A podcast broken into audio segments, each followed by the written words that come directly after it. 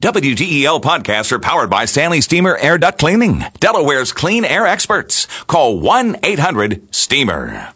Well, if anything, the current Supreme Court battle with Brett Kavanaugh confronting accusations of sexual assault will only fuel Democratic turnout among women, in particular white, highly educated suburban voters, young people. But again, what about turnout by African Americans and Hispanic Americans, women or otherwise? That still appears to be the Democrats' Achilles heel in the midterm elections and could make a difference in certain districts. Uh, Alexander Roarty, political reporter, McClatchy Newspapers, in the McClatchy Washington Bureau, writing about that. And Alexander, I mean, there does seem to be that enthusiasm gap, and uh, one would only think all the Kavanaugh stuff now will even further fuel uh, this movement by uh, suburban women, many of them Caucasian. But what about everybody else?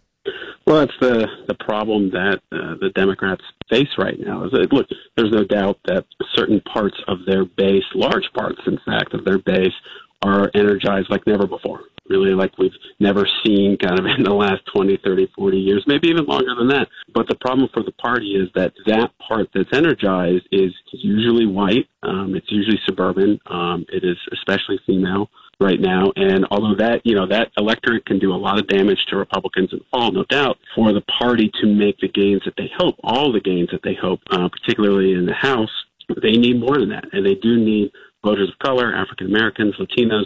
And right now, you know, the, the evidence, the data says that that's not, yeah. those voters aren't quite there yet. As I was reading your article, I was uh, thinking, so which is the tougher nut to crack? Energizing minority turnout or bringing back some of those uh, white Trump voters who actually voted for Barack Obama once or twice previous?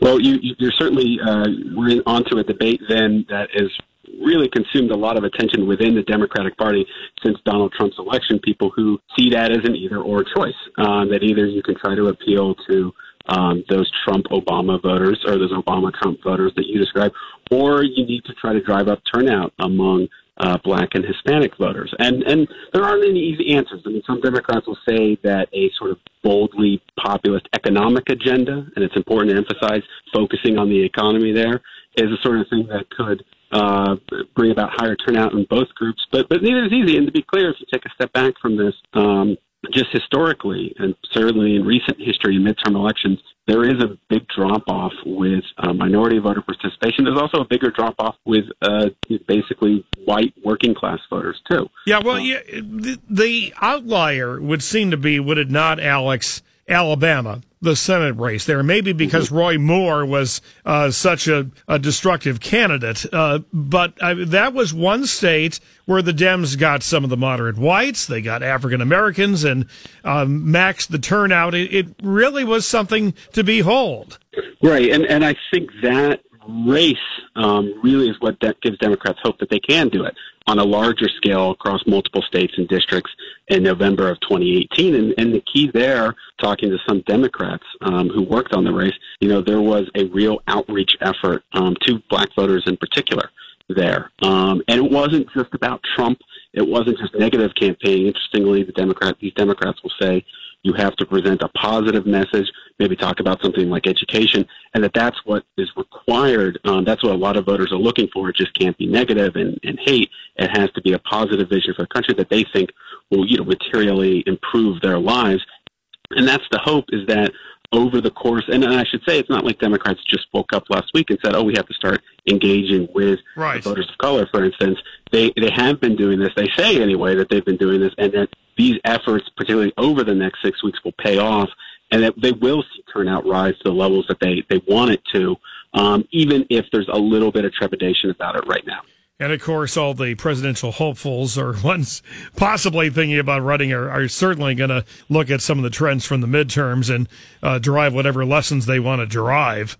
Well, and, and, and I think the, the debate we were just talking about within the party about whether or not you go after these working class voters or you try to jerk, you know, drive up turnout among the liberal base. That is going to be something I think we see a lot explicitly in the 2020 Democratic presidential primary.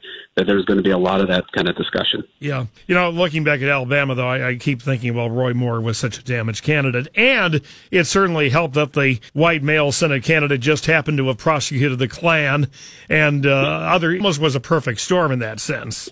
Against the Republicans. Right. Right, right, and and and and, and that's absolutely fair. I mean, look, Democrats think that they employed some some tactics there that could be replicated across the country. Um, but obviously, we're talking about a perfect storm. Roy Moore, um, really one of the worst nominees um, in modern day political history. And Doug Jones was a strong candidate in his own right. Yeah, all worked out right. I got to ask you because this really has been taking place more since you wrote your article for McClatchy newspapers, but the degree to which this uh, Kavanaugh thing uh, might impact the midterms.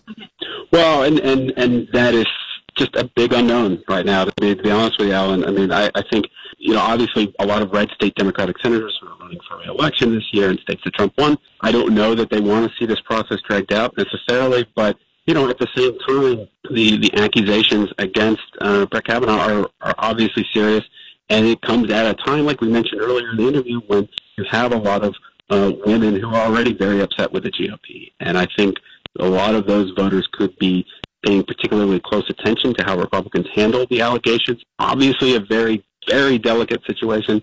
There's a very fine line to walk for these Republican politicians. But I, honestly, I think the, I get the sense right now that both parties are very nervous um, yeah. about this. Very nervous. Yeah, it could it could uh, boomerang in several different ways. Alexander Roarty, McClatchy Papers. Thank you so much, Alex. Hey, thank you.